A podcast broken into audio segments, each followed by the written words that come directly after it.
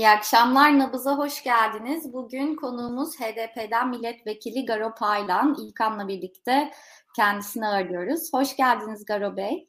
Hoş bulduk, merhabalar, iyi akşamlar. Çok teşekkürler katıldığınız için. İlkan sen de hoş geldin. Ben hemen sorularımla başlıyorum. Sizi çok uzun tutmak istemiyoruz. Tabii en çok konuşulan mesele HDP'nin kendi adayı adayını çıkaracağını açıklamasıydı. Bununla ilgili aslında ben Selahattin Demirtaş'ın Nevşin Mengü'ye yaptığı açıklamayı sorarak başlamak istiyorum. Bu açıklamada Selahattin Demirtaş şöyle ifadeler kullandı. Erdoğan Bahçeli iktidarından en fazla kurtulmak isteyenler elbette HDP tabanı olsa gerek. Ama hiçbir HDP'li Süleyman Soylu'nun yerine Yavuz Ağır Alioğlu'nu kendi oylarıyla getirmek istemez. Bekir Bozdağ yerine Uğur Poyraz'ı getirmez. E, Musavvat Dervişoğlu kardeşi gibi HDP oylarıyla MİT Başkan Yardımcılığına getirilemez dedi. Aslında burada açıklamasının devamında mesela ne kadar isimler olmasa da zikredilen isimler olmasa da dese de bahsettiği isimler İyi Parti'den isimlerdi.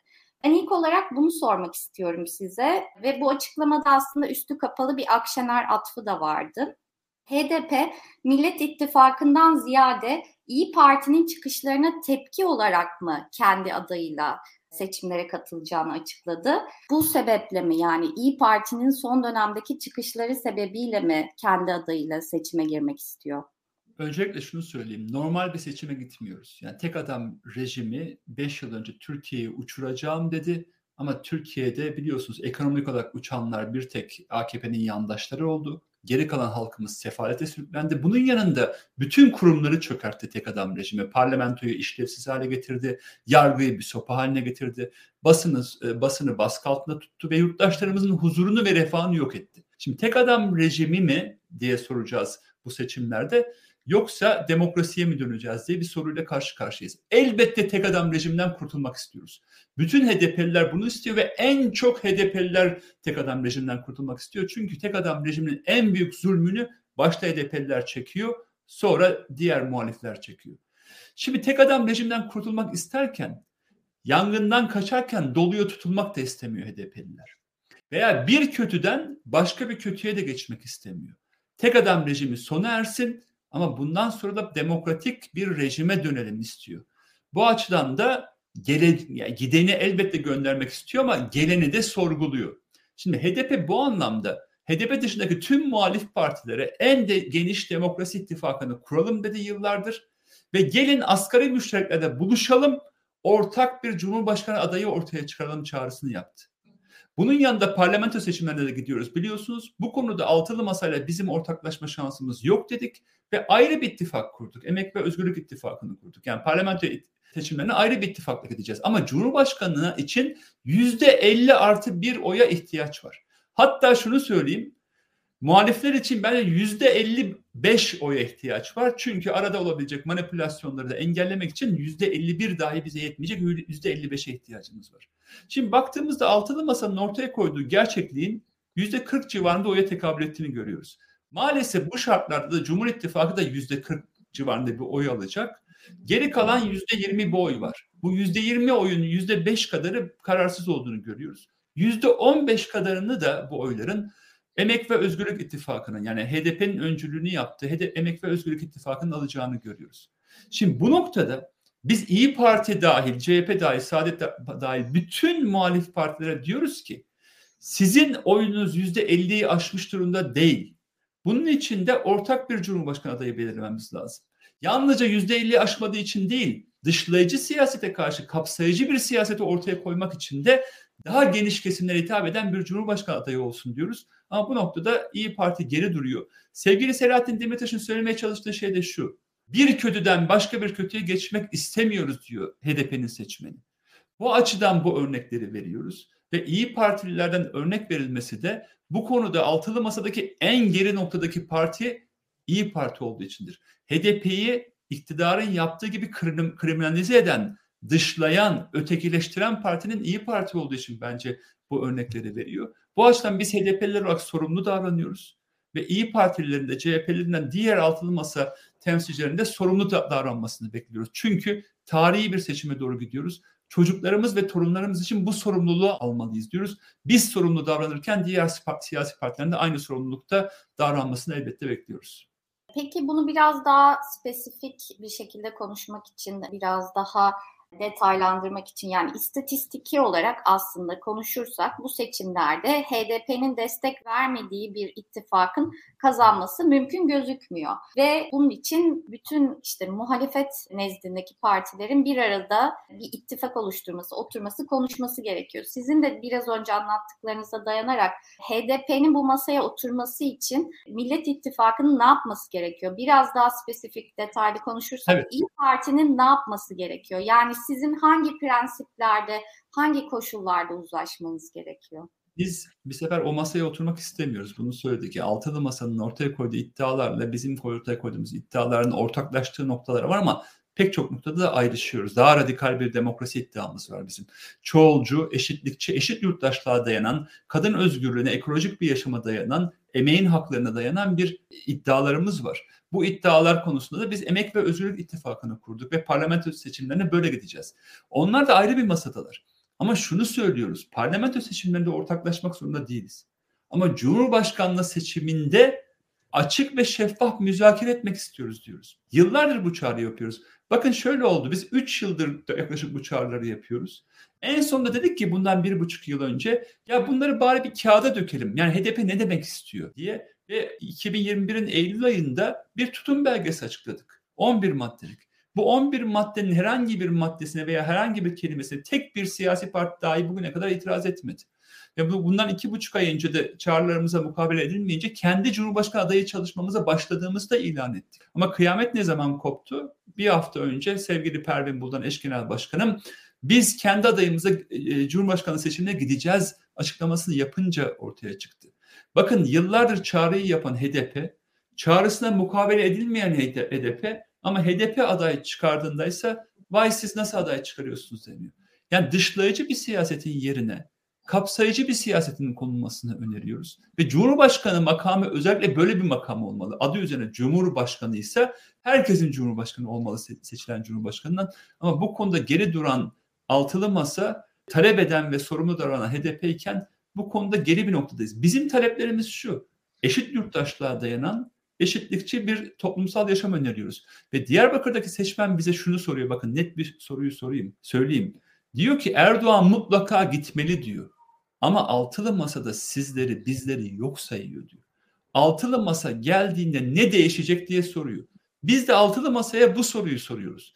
Siz şu anda bizi yok sayıyorsanız, dışlıyorsanız, bizimle açık ve şeffaf müzakere yapmıyorsanız, daha muhalefetteyken bunu yapıyorsanız üstelik, yani güçlü değilken bunu yapıyorsanız, gücü elinize geçirdiğinizde aynı politikalara devam ettirmeyeceğinizin güvencesi nedir? 90'lı yıllarda da parlamenter bir rejim vardı. Meral Akşener de o dönemlerde İçişleri Bakanıydı. O dönemlerde de Kürt'e zulmediliyordu. HDP'li seçmenlere zulmediliyordu. Ve şimdi diyorlar ki Erdoğan'dan kurtulalım sonra bakalım. Hayır. Önce konuşalım açık bir şeffaf bir şekilde. Erdoğan gittiğinde demokratik bir rejim kurulacak mı? Kurabilecek miyiz hep beraber? Kuramayacak mıyız? Bunları konuşalım istiyoruz. Ama bu konuda imtina eden, dışlayan, HDP'yi ötekileştiren bir altılı masa gerçekliği ve özellikle de İyi Parti gerçekliği var maalesef. Bugün bu kadar HDP ile muhalefetin kalanın ittifakını konuşuyorsak aslında biraz da şundan dolayı yani çok da iyi e, bir siyasi atmosfer yokken bile bunu konuşabiliyoruz. Bunun arkasında şu var. 2019'da bu gerçekleşti aslında. Bazı yerlerde bir HDP en azından fedakarlık gösterdi. İstanbul'da, Ankara'da, Antalya'da, Adana'da HDP seçmenleriyle İyi Parti seçmenleri aslında aynı adaya oy verdi. Ama bazı yerlerde de gerçekleşmedi. Balıkesir'de, Manisa'da vesaire. Orada orada da İyi Parti adayıyla HDP arasında meseleler çıktı. Iğdır meselesini biliyorsun. Iğdır ittifakı aslında belki de yani HDP karşısında bir Iğdır ittifakı da kuruldu denilebilir. Burada hem bu Iğdır ittifakı bağlamında hem Balıkesir seçimleri bağlamında aslında elimizde birkaç örnek var. Bir de başarılı örnekler var. Bu örnekler kapsamında da gelecek seçimi yorumlayabilir misiniz? Yani aslında o bahsettiğiniz seçim matematiği Türkiye'de az çok belli. Yani biz ne olacağını biliyoruz. Ya Türkiye'de o kadar da çok büyük sürprizler de olmuyor sonuçlara baktığımız zaman ama bazı yerde o ittifakı kuruyorsunuz ve kazanıyorsunuz. Bazı yerde kuramıyorsunuz ve kaybediyorsunuz aslında. Ne dersiniz? Şöyle söyleyeyim bakın biz 2019'daki yerel seçimlere dedik ki biz kendi güçlü olduğumuz yerlerde kendi adaylarımızı çıkaracağız ve kazanacağız dedik ve bunu başardık.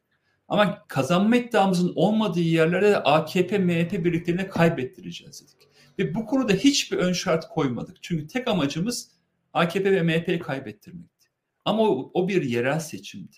Yani kaldırımın kimi yapacağına, asfaltın kimi yapacağına veya yolları kimin temizleyeceğine karar veriyoruz. O belediye seçim. Belediye çünkü bu hizmetleri verir veya e, sosyal hizmetleri verir, kültür dairesi hizmetlerini verir. Bunlar hayatımızı, özgürlüklerimizi doğrudan ilgilendiren konular değildir. Elbette yerel seçimler de önemlidir ama bir yere kadar önemlidir. Oysa merkezi iktidar gücün büyük bölümünü elinde tutuyor ve hepimize zulmediyor. Ve bu açıdan merkezi iktidara karar verirken de yalnızca kaybettirmek istemiyoruz. Hep beraber kazanmak istiyoruz. Yani yalnızca gel kaybettirelim dendiği noktada ben onlara şu örneği veririm. 1908 yılına kadar bu ülkede bir istibdat vardı. Abdülhamit istibdadı vardı. Öyle değil mi? İkinci Abdülhamit istibdadı ve Erdoğan ona imreniyor. İkinci Abdülhamit gerçekten zulmediyordu. Özellikle Ermenilere zulmediyordu, muhaliflere zulmediyordu. Ve Ermeni halkı ve diğer muhalifler ya buna karşı dediler ki biz bu Abdülhamit'ten kurtulmak için mücadelemizi büyütelim dediler ve 1908'de Abdülhamit'ten kurtulundu. İttihat ve Terakki Ermeni partileriyle birlik oldular. Ama Ermeni partileri İttihat ve Terakki'nin milliyetçi olmasını yok saymıştı. Evet sekülerlerdi ama milliyetçilerdi. Abdülhamit'ten kurtulduktan sonra 6 ay belki bir bayram oldu. Birkaç ay bir rahatlık oldu. Ama 1909'dan itibaren Adana'da Ermeniler katledilmeye başlandı. Ve ta 1915'teki Ermeni soykırımına kadar giden bir süreç yaşandı. Ermeni halkı katledildi. Daha sonra Birinci Dünya Savaşı'na girildi ve bütün Anadolu halkları büyük bir felaket yaşadılar. Yani bir kötüden kurtulmak o ülkenin demokrasiye taşınacağı anlamına gelmiyor. Yani bir kişinin seküler olması o kişinin demokrat olduğu anlamına da gelmiyor. Ya bu ülke ne seküler ama faşist e, insanlar gördüler. Halkına zulmeden, ülkeyi karanlığa sürükleyen dinamikler gördüler. O açıdan yalnızca biz Erdoğan'dan, elbette Sayın Erdoğan'dan demokratik yollarla kurtulmak istiyoruz. Ama yerine de başka bir kötü geçmesin istiyoruz. Bununla ilgili de ciddi kaygılarımız var. Bu açıdan diyoruz ki hep beraber kazanmanın şartlarını konuşalım. Madem ki HDP belirleyici bir güç, bu belirleyici gücünü Türkiye'nin demokrasiye dönmesi için kullan, kullanmak istiyor. Bu açıdan açık ve şeffaf müzakere etmek istiyor. Ya bundan daha doğal ne olabilir diye ben hepinize sorarım. Bir siyasi parti ki Türkiye'nin üçüncü büyük siyasi partisi. Yüzde on beşe yakın oyumuz var diyoruz. Ve bu oyumuzu da altılı masanın çıkarması muhtemel adayın ortak bir adaya dönüşmesi için müzakere etme çağrısını yapıyoruz. Ve bununla ilgili de sivri ilkelerimiz de yok. Asgari müştereklerde buluşalım diyoruz. Zaten açık ve şeffaf müzakere bunun için olur. İşte bu noktada da geri duran bir altılı masa gerçekliği var. İyi Parti nasıl ki MHP Cumhur İttifakı'nda yani demokrasiye doğru dönebilecek her türlü adamı kilitliyorsa İyi Parti de bu noktada altılı masada çoğulcu bir demokrasiye doğru gelişme sağlayabilecek her türlü dinamiği kilitleyen bir parti görevini görüyor. Ya bu da maalesef kazanma umutlarını toplumun kırıyor. Yani bunu görmemiz gerekir.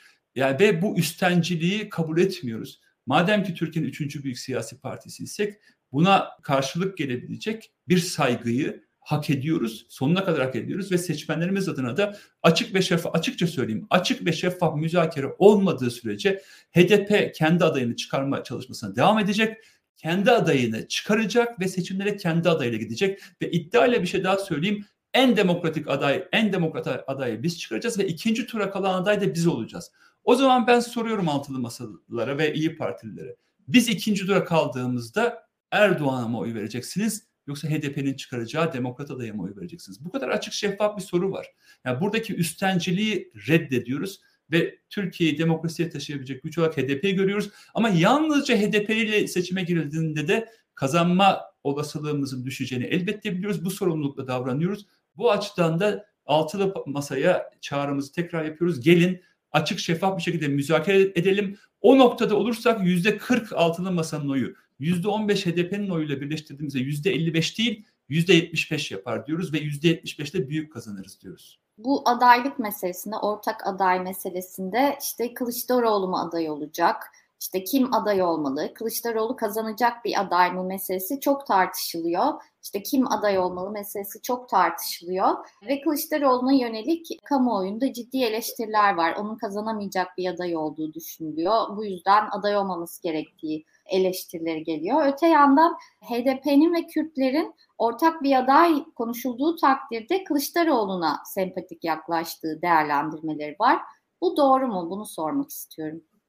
Şöyle söyleyeyim, bizim altılı masanın sonuçta kimin aday göstereceğine dair bir e, herhangi bir önerimiz söz konusu değil. Yani biz bizimle açık, şeffaf bir müzakere yürütülmediği sürece altılı masanın kimin aday çıkaracağı sonuç olarak o altılı masanın iradesidir. Ama bizimle müzakere edilirse biz kişileri değil ilkelerimizi önereceğiz. Yani öncelikle ilkelerde ortaklaşmak gerektiğini söylüyoruz. Bunun için de çok vaktimiz yok. Seçimlere yalnızca 100 gün kaldı. Bu ilkeler noktasında ortaklaştığımızda o ilkelere sahip çıkacağını ilan eden bir cumhurbaşkanı bizim başımızın tacı olacaktır. Yani HDP'nin ortaya koyduğu iddialarla altılı masanın ortaya koyduğu iddialarla müzakere edip uzlaşırsa bu asgari müştereklerde buluşursak o asgari müşterekleri sahipleniyorum. Bu asgari müşterekler benim müştereklerimdir. Ben bu ilkeleri savunuyorum ve bunun için mücadele edeceğim diyecek bir cumhurbaşkanı HDP'lilerin de cumhurbaşkanı olacaktır. İyi Partilerin de, Saadetlerin de hatta iddia ediyorum AKP ve MHP'lilerin de cumhurbaşkanı olacaktır. Kapsayıcı bir cumhurbaşkanı olacaktır. O açıdan kişiler üzerinde tartışma yapmayı doğru bulmuyoruz. Ama şunu ilan ettik biliyorsunuz.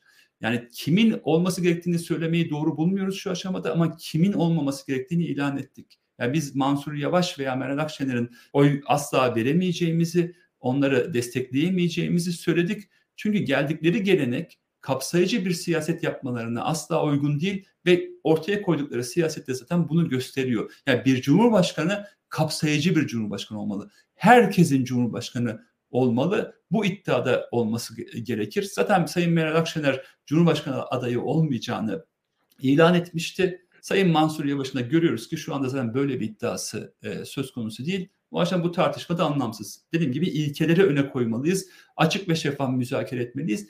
Daha sonra bu ilkeleri taşıyacak Cumhurbaşkanı adayı çok rahat bulunur ve büyük kazanır bu ilkeler. Garo Bey bir de HDP tarafından bakalım. Onu da sizi bulmuşken sormak lazım. HDP'ye hazine yardımını bloke eden bir anayasa mahkemesi bir ara karar gibi bir şey aldı. Burada bir taraftan 10'a 5 bekleniyordu. En azından 8'e 7 çıkması uzun vadede iyimserlik için yeterli mi sizce? Ve HDP'nin kapatılması sürecine dair siz ne diyorsunuz? Ve HDP ya buna hayır. karşı neler yapacak? İyimserlik için asla yetmez. Neden biliyor musun? Çünkü o kadar gerçekten saçma bir karar verildi ki hukuksuz, anayasaya aykırı. Yani anayasa mahkemesi adı üzerinde anayasanın mahkemesi olması gerekirken anayasaya aykırı bir karar verdi ve HDP kapatma davasının açılmasının üzerinden 13 ay geçti. 13 ay önce de bu talebi Yargıtay Cumhuriyet Başsavcısı yapmıştı. Anayasa Mahkemesi reddetti.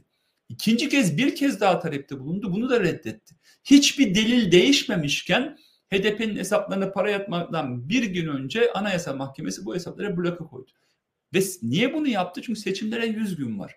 Biz HDP'nin paralarını bloke edersek, HDP'lileri cezaevine atarsak HDP siyaset üretemez diye bakılıyor ve bu çerçevede HDP e, siyaset dışına itilebilir diye bakıyorlar. Ama büyük yanılıyorlar.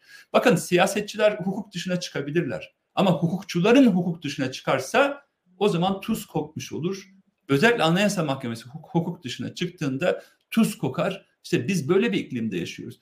Ve HDP'nin şimdi kapatma davasıyla karşı karşıyayız. Ve seçime 100 gün var. Evet yasalarda seçim sürecinde partiler kapatılmaz diye bir hüküm yok. Ama düşünebiliyor musunuz? 13 ay geçmiş istenseydi bu dava 6 ayda bitirilebilirdi. Çam seçim aşamasına bu dava getirildi. Niçin bunun getirildiğini size söyleyeyim. Seçimlere 60 gün kala biliyorsun seçim süreci başlar ve 30-40 gün kala da seçmen listeleri yani seçilecek adayların listesi Yüksek Seçim Kurulu'na verilir. Şimdi Erdoğan'ın elinde böyle bir demokrasinin kılıcı olacak. Yani HDP seçmen listelerini, seçilecek listelerini, aday listelerini Yüksek Seçim Kurulu'na verdikten sonra Erdoğan istediği anda Anayasa Mahkemesi üzerine vesayeti kurarak HDP'yi kapatma gücünü elinde tutacak bu bir. İkinci olarak da Sayın Ekrem İmamoğlu da ilgili de aynı demokrasinin kılıcını elinde tutacak. Yani eğer Sayın Ekrem İmamoğlu aday olursa adaylık sürecinde herhangi bir aşamasında hükmü kesinleştirip onu siyasi sakla yapabilecek. Yani böyle iki tane önemli demokrasinin kılıcını elinde tutan bir Erdoğan gerçekliği var.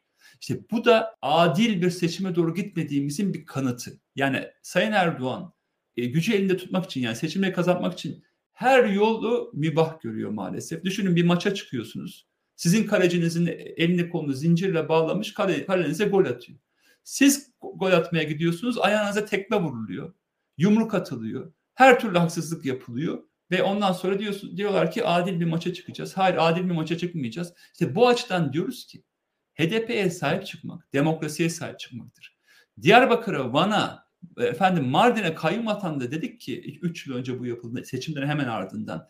Buna sessiz kalırsanız yarın İstanbul'a da kayyum atarlar dedik. Maalesef biz haklı çıktık. HDP'li milletvekillerinin dokunulmazlıkları kaldırıp hapse atıldığında buna sessiz kalırsanız sizin milletvekilleriniz de dokunulmazlığını kaldırırlar, hapse atarlar dedik. Evet CHP'li vekiller de bakın bugün İyi Parti vekiller de hapse atılıyor ve hapse atılmaya kalkılıyor. Bugün HDP'nin hesaplarına kesilmesine sessiz kalınırsa yarın diğer partilere de olabilir ki olmakta ve HDP'nin kapatılmasına sessiz kalmakta açıkça söyleyeyim demokrasiye sahip çıkmamak anlamına geliyor ve HDP'liler Türkiye'nin en politik siyasi kesimidir.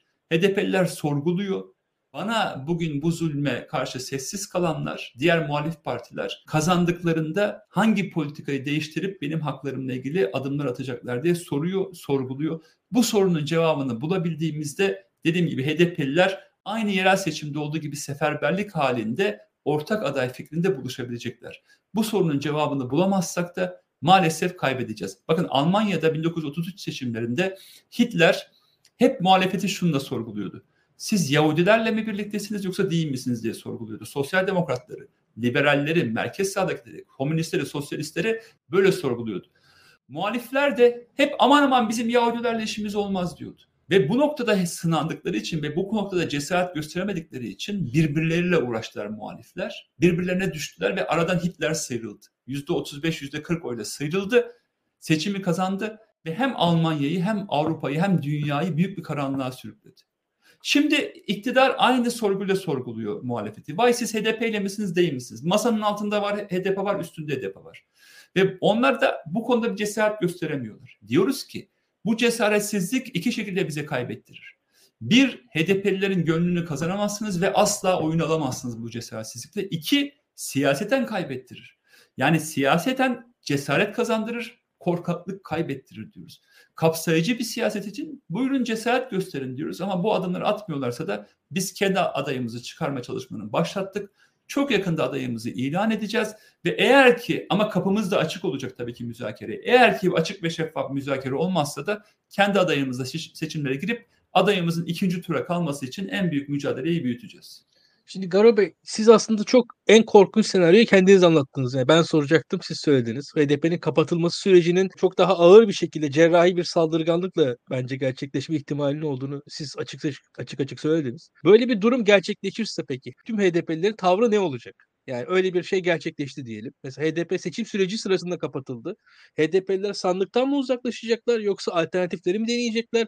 HDP'nin bir tecrübesi var ona karşı nasıl bir tavır alınacak sizce? Şimdi bakın HDP'liler bu konuda tecrübeli sonuç. HDP çok tecrübeli. Yani pek çok öncül partimiz kapatılmış bir siyasi partiyiz ve bağımsız adaylara da seçimlere girdik. Bir partimiz kapatıldığında başka bir partiyle de seçime girdik. Çeşitli yöntemler, yollar var. Ama sonuç olarak maçın hakemi tarafsız değil. Yani siz bir yol yapmaya kalkarsınız o yolu da kapatmaya kalkabilirler. Başka yolları da kapatmaya kalkabilirler. Biz de bu yüzden B planımız, C planımız, D planımız, E planımız hepsi hazır. Bu süreçte bütün bu planlarla ilgili çalışmalarımızı merkez yürütme kurullarımız yapıyor ve ya bir yol yap, yapacağız diyoruz. Onlar hangi yolu kapatırsa diğer yolu da hazır hazırlıklarımızı yapıyoruz. Çünkü dediğim gibi adil olmayan bir seçime doğru gidiyoruz. Bu konuda da ben esas sorumluluğu tabii ki iktidarı veriyorum ama muhalefeti de sorguluyorum. Muhalefet bu konuda yeterli heyecanı yaratamadığı için şu anda biz yüzde 50'ye 50 gibi bir seçime maalesef e, gidiyoruz gibi duruyor. Oysa çok daha önce bu heyecanı yaratıp %75, %80'lere oya varacak bir heyecan yaratabilirdik. Bu iktidarda %5'lere, %10'lara, %15'lere düşürebilirdik. Ama hala geç kalmış durumda değiliz. O açıdan bu spekülasyonları ortadan kaldırmanın yolu Bakın şimdi toplumda herkes kaygılı. Herkes beni yolda çeviriyor, soruyor. Ne olacak? Ne yapacağız? Kaygılıyız diyorlar. Şimdi bu kaygıyı ortadan gidermenin yolu nedir? Bir heyecan yaratmaktır. Yerel seçimlere biz bu heyecanı yarattık ve büyük kazandık. Şimdi de aynı heyecanı yaratabilirsek büyük kazanacağız. Aksi takdirde dediğim gibi çocuklarımızın ve torunlarımızın bizlere lanet edeceği bir döneme geçeceğiz. Almanya'da 1933 seçimlerine so- sorumluluk almayan bütün siyasetçileri, Hitler dışındaki partideki bütün siyasetçileri Almanlar lanetlediler. Ben de her gün başımı yastığıma koyduğumda bunu düşünüyorum. Bugünlerde biz bu birlikteliği sağlayamazsak, bu heyecanı yaratamazsak bizler lanetli duruma geleceğiz bütün muhalefet partileri olarak ve tek adam rejiminin karanlığına ülkeyi teslim etmiş olacağız. İşte o açıdan şimdi sorumluluk alalım. Bugünler, bu saatler, bu dakikalar çok kıymetli diyoruz. Ama dediğim gibi biz hedef olarak yolumuza devam ediyoruz. Bu gemi yola çıktı ama kapılar kapalı değil. Biz bu bir gemiyi limana mutlaka ulaştıracağız, başarıyla ulaştıracağız diyoruz. Ama diğer dediğim gibi yola çıkanlarla da bir ortaklık sağlamak zorundayız diyoruz. Garo Bey şöyle bir durum var. Yani HDP işte oy oranı olarak hem çok kilit hem de ağırlığı olan bir parti. Fakat altılı masada son dönemde belli işte açıklamalar gelmeye başladı. Altılı masada yer alan partilerden Cumhurbaşkanı olacak ama altı genel başkanla birlikte bu görevi ifa edecek. Davutoğlu'nun geçen gün bir açıklaması geldiğine biz olmazsak seçimi kazanacaklarını düşünüyorlar. Nasıl seçimi kazanabilirler biz olmadan gibi. Bu da aslında çok eleştiriliyor. Yani oy ağırlığı olarak partinin büyüğü küçüğü olmaz ama oy olarak daha küçük kesimleri temsil eden partilerin bu kadar hani giderek agresifleşen ve hani kendilerini eşit konuma koyan bir siyaset yapması çok tartışılıyor. Sizin açıklamalara yorumunuz nedir? Bu Cumhurbaşkanlığı ve altı genel başkanın birlikte yöneteceği bu yeni sistem önerisine yorumunuz nedir? Ve bu oy olarak daha küçük olan partilerin eşit şekilde yer almasına karşı eleştirilerle ilgili ne diyorsunuz? Ya şimdi öncelikle hepimiz çok da sorumlu davranmalıyız. Yaptığımız her açıklama çok önemli. Yani topluma umut vermemiz gerekiyor. Ya yani, e, bu açıdan hep beraber sorumlu açıklamalar bence yapmalıyız ama altılı masanın sonuç olarak nasıl bir irade, nasıl bir yönetim şekli ortaya koyacağına dair henüz ilan etmemişken çünkü spekülasyonlar var yalnızca bu konuda bir yorum yapmayı doğru bulmuyorum ama ben şunu tekrar açıklayayım. Şimdi HDP Emek ve Özgürlük İttifakı'yla kendini anlatmaya çalışacak. Çünkü kriminalize edilmiş bir partiyiz biliyorsunuz. Terörle efendim ilişkiniz var şu bu diye kriminalize edilmeye çalışıyoruz. Oysa HDP'nin iddiaları var. Yani kadın özgürlükçü, demokratik, ekolojik bir yaşamı hayal ediyoruz. Emekten yana bir yaşamı hayal ediyoruz. Ve Cumhurbaşkanı adayımıza bunu daha etkin bir şekilde anlatacağımızı düşünüyoruz. Mesela biz de bir ittifakız biliyorsunuz. Yani Kürdi partiler var, sosyalist partiler var, e, kadın hareketleri var, ekoloji hareketleri partimizde var. Bütün bu birlikteliklerin bir birleşkesiyiz. Ben bu hani küçüksün büyüksün meselesini de tartışmakta sıkıntı görüyorum. Ben de sonuç olarak bir azınlık temsilcisiyim memlekette. Evet bir zamanlar her beş kişiden biri Ermeniydi ama bugün 50 bin Ermeni kalmış durumda. Ama partim bakın bir Ermeniyi e, milletvekili e, olarak aday gösterdi. Aynı zamanda eş genel başkan yardımcısı yaptı. Yıllardır bu partinin kurucusu yaptı, temsilcisi yaptı. Yani tam tersine ben demokrasi dediğimiz şeyin aslında az olanların sesi az çıkanların mesela bugün sosyalistler baktığımızda yüzde bir oya tekabül etmiyorlar çoğu zaman. Ama partimizde pek çok sosyalist parti bileşeni var ve hepsinin eşit söz hakkı var. Mesela benim partimde de her halkın eşit söz hakkı vardır. Her inancın eşit söz hakkı vardır. Ama haddini bilmek de önemli bir şeydir. Yani onu da kabul etmek lazım. Demokrasi dediğiniz söz hakkının kullanılmasıdır. Eşit temsilit hakkının kullanılmasıdır. Ama aynı zamanda belli noktalarda haddini de bilmektir. Bu dengeyi tutturabildiğimiz zaman bir hikaye yaratmış ol- olacağız. Şu çok önemli bakın. E, siyasette ben şunu öğrendim yani 20 yıllık 25 yıllık siyasi mücadelemde ya bir oyun kuracaksınız yani halkı inandırıp halkı heyecan yaratacak bir oyun kuracaksınız ki bu noktada eksiklerimiz var maalesef. Yeterli heyecan yaratacak bir oyun kuramamış durumdayız muhalifler olarak. Ama bunun konuda geç kalmış değiliz hala. Ya da oyun bozacaksınız. Yani iktidar şu anda oyun biliyorsunuz ne yapıyor? HDP'yi kriminalize edip muhalefete diyor ki siz onlarla birlikte misiniz değil misiniz siyaseti yapıyor. Bu noktada bizim de altılı masaya çağrımız şu. Gelin bu oyunu bozalım ya. İktidarın en büyük ekmeğine HDP masanın altında üstünde siyaseti yapmak. Muhalefete düşen ne? Bunu bu oyunu bozmak. HDP'liler bu ülkenin onurlu yurttaşları, eşit yurttaşları. Onlarla elbette Türkiye'nin geleceğini konuşacağız diyebilmekte. Bunu yaptığımız zaman açıkça söyleyeyim e, oyunu bozmuş oluruz. Ben şöyle bir spekülasyon da yapayım. Sayın Erdoğan bugün muhalefette olsaydı, iddiayla söylüyorum HDP'nin kapısından ayrılmazdı. Emin olun HDP'nin kapısından ayrılmazdı. Ha, muhalefete bakıyoruz. E, Sayın Erdoğan, vay siz HDP ile mi görüş, görüşüyorsunuz dendiğinde muhalefete, muhalefet ne yapacağını şaşırıyor. Oysa biz bu ülkenin en ileri demokrasisini vaat eden siyasi partiyiz iddiayla söylüyorum bakın. Bu konuda çok iddialıyım. Bütün HDP'liler çok iddialı. Evrensel ilkelere dayalı en ileri demokrasisini HDP öneriyor. Madem ki muhalefet de demokrasi öneriyor buyurun konuşalım.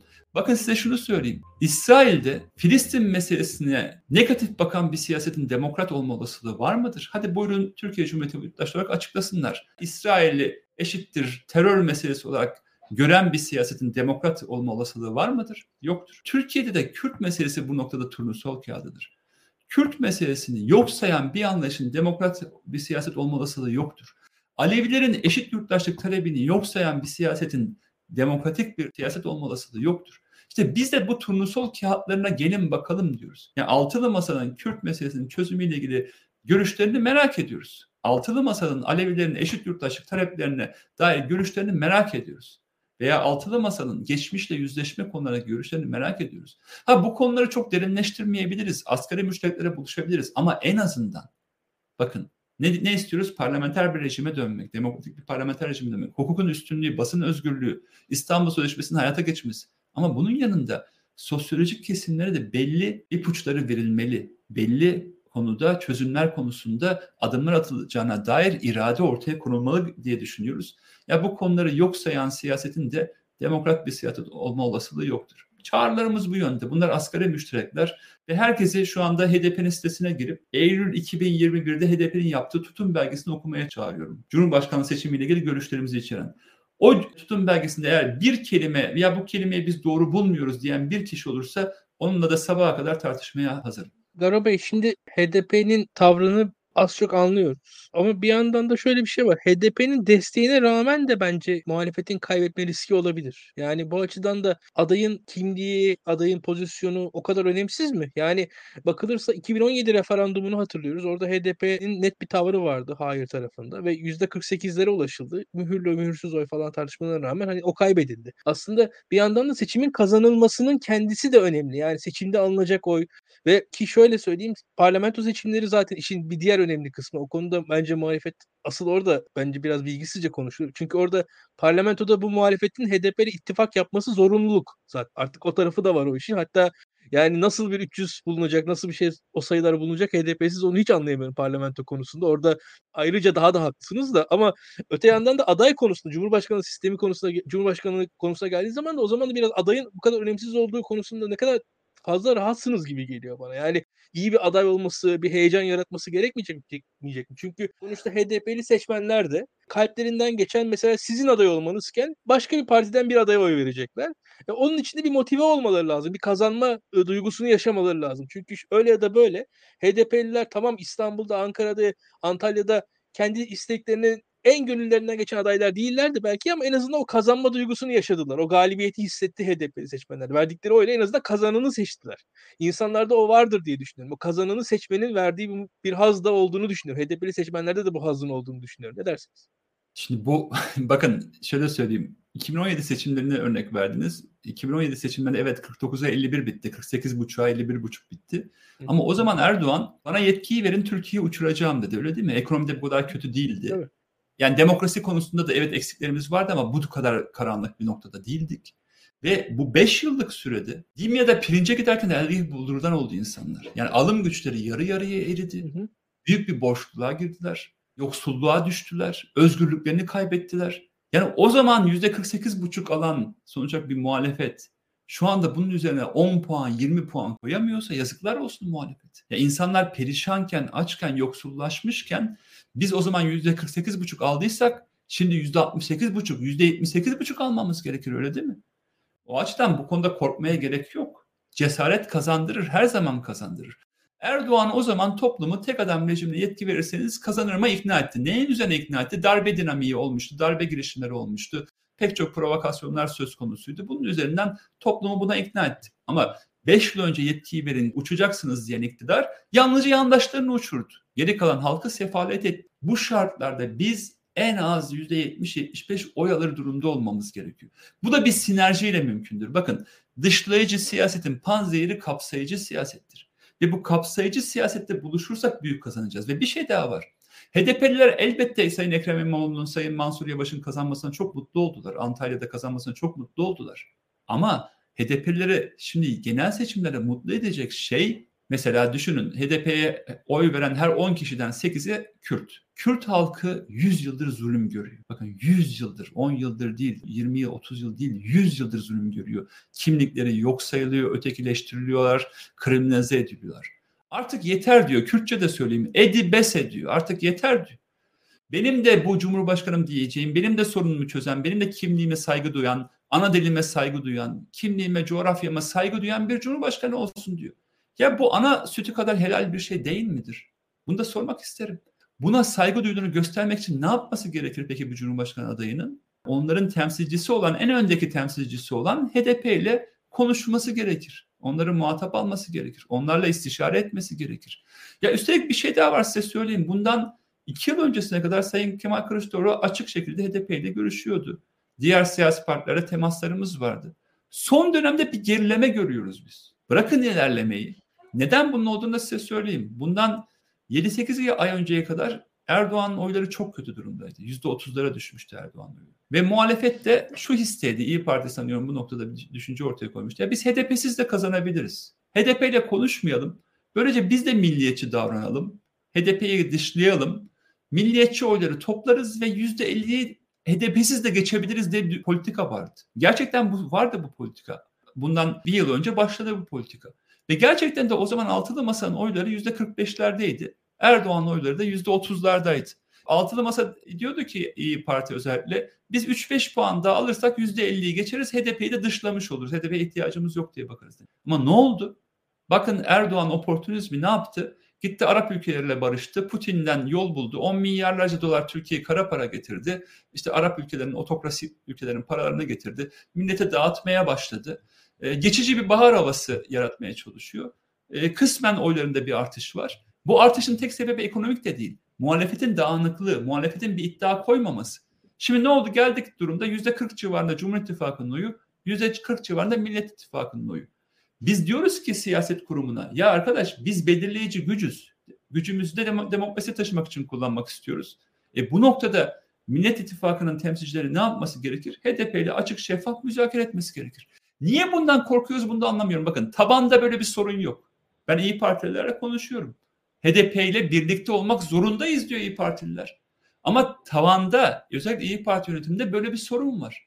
HDP ile görüşüldüğünde efendim sanki kıyamet kopacakmış gibi algı yaratıyorlar. Oysa İyi Parti seçmenleri dahi şunu biliyor. HDP'siz değişim olamaz. HDP'siz Erdoğan kaybetmez. Bunu net bir şekilde biliyor. İşte o açıdan siyasetin şimdi sorumluluk alması gerekir. Bu adımları atması gerekir. Aksi takdirde söyleyeyim yine kazanırız ama zorlanırız. Yine kazanırız ama 51'e 49, 52'ye 48 dengelerinde her türlü oyunla, provokasyonla karşı karşıya kalırız. Yine kazanırız ama ikinci tura kalır mesele. Ve ikinci tur sırasında olabilecek 15 günde olabilecekleri düşünmemiz gerekir. Bu iktidarla geçecek her gün zuldür. O açıdan iddiamız evet HDP olarak biz birinci turda adayımızı çıkarıp ikinci tura kalması iddiasında olacağız. Ama yeniden dediğim gibi kapımız açıktır. Bu konuda HDP sorumlu davranıyor. Diğer siyasi partilere sorumlu davranırsa ilk turda büyük kazanırız.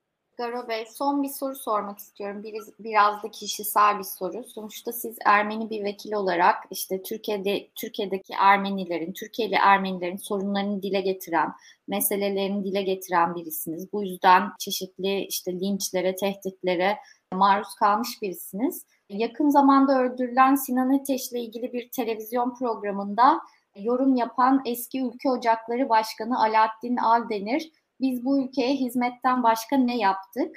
Hrant Dink Ermeniydi, öldürüldü. Bizi niye öldürmeye çalışıyorsunuz diye bir yorum yaptı. Yani Hrant Dink öldürüldüğünden bu yana çok uzun bir zaman geçti. 10 yılın üstünde zaman geçti. 13 yıl geçti. 16. 16 yıl geçti pardon ve e, yani bu dönemde siz Türkiye'nin demokratikleşmesi için hem siyasette hem siyaset dışı çok e, çalışmalarda bulundunuz. Bir kamuoyunda bir farkındalık yaratıldığı, bu konuya daha farklı yaklaşıldığı hissiyatı doğmuştu aslında. E, ama şu an bu açıklamayı gördüğümüzde sanki bir adım bile yol kat edilememiş gibi hissettim. Ben siz ne hissettiniz ve siz nasıl değerlendiriyorsunuz merak ediyorum. Ya Hrant Dink bir milli mutabakat cinayetiyle öldürüldü. Yani o dönem FETÖ'cü denilenler, Erkan Ökoncu denilenler, devletin derin güçleri hepsi Hrant Dink cinayetinin içinde parmakları vardı. ve Hrant Dink cinayetini devletin istihbaratı, bütün emniyet güçleri biliyorlardı hiçbiri engellemediler. O dönemde biliyorsunuz Orhan Pamuk gibi başka aydınlar da tehdit ediliyordu ama devletin belli kanatları onlara uyardılar ve yurt dışına çıkmalarını salık verdiler ve o dönemde bu siyasi suikastler Hrant Dink'e, Raip Santoro'ya ve Zirve Yayın Evi'ne yapıldı. Yani memleketin Hristiyanlarına karşı bu provokasyonlar söz konusu oldu. Biz Hrant Dink öldürüldüğü zaman hep şunu söyledik. Önümüze üç tane tetikçi attınız. Bunlar yalnızca tetikçi. Biz öldür diyenlerin yargılanmasını istiyoruz dedik ve devletin derinliklerinde o karanlığın Hrant Dink cinayetini planladığını ve uyguladığını ortaya koyduk. Ama maalesef bugüne kadar bunlar yargılanmadılar. İktidar yalnızca siyasi emelleri çerçevesinde önce Ergenekoncu dediklerini yargılamaya kalktı ama üzerlerine gitmedi. Daha sonra FETÖ'cü denilenlerin üzerine yalnızca bu suçun yüklemeye kalktı. Ama biz dedik ki burada ortaklaşılmış bir e, suikast var, cinayet var. Bu cinayet devletin derinliklerinde e, planlandı ve işlendi. Bunun üzerine gidin dedik. Ama gidilmedi. İşte bu yüzden de cezasız kalan suçlar tekrarlıyor. Bakın devletin içindeki çete hep yalnızca yüz değiştirerek, kimlik değiştirerek varlığını devam ettiriyor. Çok uzun süredir bu varlığını devam ettiriyor. Eğer Hrant Dink cinayetiyle ilgili adaleti bulabilmiş olsaydık bugün bu ifadelerle karşı karşıya kalmazdık. Hatta Ülke Ocakları'nın eski başkanı Sinan Ateş de öldürülmemiş olurdu. Yani Hrant Dink'i öldüren karanlıkla Sinan Ateş'i öldüren karanlık bir devamlılık işler. Yani bu tip siyasi suikastler hep devlet içinde planlanmıştır. Belli siyasi güçlerden teşvik edilmiştir ve bu şekilde işlenmiştir. Ve katilleri koruyanlar da cinayetin ortaklarıdır. Bugüne kadar bu katiller hep korunmuştur, kollanmıştır ve bu suikastler maalesef devam ediyor. Geçtiğimiz günlerde bir görüntü daha gördüm. Üniformalı, kar maskeli, uzun namlulu silahlı e, bir grup efendim asarız keseriz diye videolar yayınlayabiliyorlar. Ve bu anlamda e, Sinan Ateş'in katilleri de korunuyor ve Hrant Dink'in katilleri de hala, hala devlet içinde korunuyor. Bu devletin çeteleşmesi demek. Ve bu çeteleşme hiçbirimizi güvende kırılmayacak bir çeteleşmedir. Bunu hiç kimse unutmasın. Ya bugün bu bana dokunmuyor ne olacak diye bakmasın. Yarın bu çeteleşme yeni siyasi suikastlara da yol açacaktır. Benim buna hiçbir şüphem yok. Özellikle seçim dönemlerinde bunlar olur. Mesela 2007 yılını hatırlayın Hrant Dink cinayetinin işlendiği zamanlar bir cumhurbaşkanı seçilme olasılığı vardı. AKP'nin bir cumhurbaşkanını seçme olasılığı vardı. O dönem Abdullah Gül veya Tayyip Erdoğan cumhurbaşkanı olacaktı. Buna karşı devlet içinde belli karanlıkların, yapıların güç kavgası başladı. Ergenekoncu denilenlerle FETÖ'cü denilenler birbirlerine düştüler. Ve devlet içinde belli noktada konumlanmak için bu provokasyonlara yol verdiler. Şimdi de yeniden bir seçim sürecine giriyoruz ve Türkiye'nin gelecek 10 yıllarını belirleyecek bir seçime doğru gidiyoruz. Bu dönemde yeni provokasyonlara karşı karşıya kalabiliriz. Bu açıdan iktidarın bir sorumluluğu var. Bu çeteleri durdurmak, bu çeteleri harekete geçmesini engellemek ama maalesef Süleyman Soylu gerçekliğinde baktığımızda bu çeteleri durdurmayan hatta onları belki de harekete geçiren bir yapıda. Yani katilleri koruyan her zaman cinayetin ortağıdır diyorum. Bu açıdan iktidarı sorumluluk almaya çağırıyorum. Bu çetevari yapıları mutlaka durdurmak için sorumluluk almalıdır. Aksi takdirde olabilecek her türlü provokasyonun da sorumlusu bu iktidar olacaktır. Peki çok teşekkür ederiz. HDP Diyarbakır Milletvekili Garo Paylan konuğumuzdu. Sorularımızı sorduk. İlkan'a da çok teşekkürler. Haftaya görüşmek üzere diyeyim. Teşekkürler. İyi akşamlar.